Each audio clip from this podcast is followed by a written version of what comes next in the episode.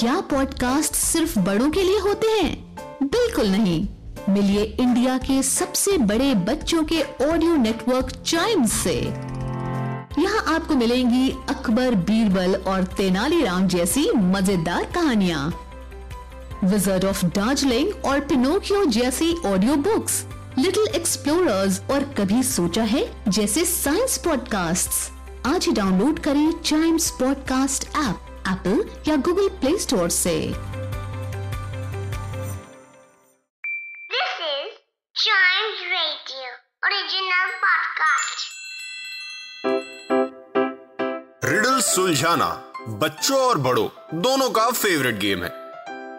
तो आइए जुड़िए चाइम्स रेडियो के साथ और डेली जवाब दीजिए एक नई रिडल का और बन जाइए हमारे clever clocks clever clocks brain exercise मतलब रिडल को सॉल्व करने वाला टाइम ठीक है? तो क्या है रिडल आज की रिडल थोड़ी सी यू नो अटपटी सी लगेगी आपको, लेकिन आंसर उसी में ही है और इसको आप फनी रिडल भी बोल सकते हैं। तो ध्यान से सुनिएगा।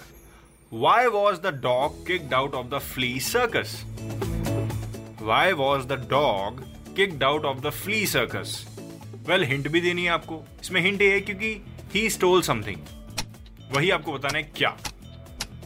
All right he stole something circus है. सर्कस में शो होता है. शो में stole all right I have the answer do you have the answer बता दू? Because he stole the show that's why he kicked out of the flea circus. Actually ये riddle थोड़ी creative बनानी थी ना तो इसीलिए मैंने इसमें kicked out of the flea circus लगा दिया। ठीक है? Why because he stole the show हो मतलब ये तो अच्छी बात है ना ही स्टोल द शो तब क्यों उसको सर्कस से बाहर निकाला?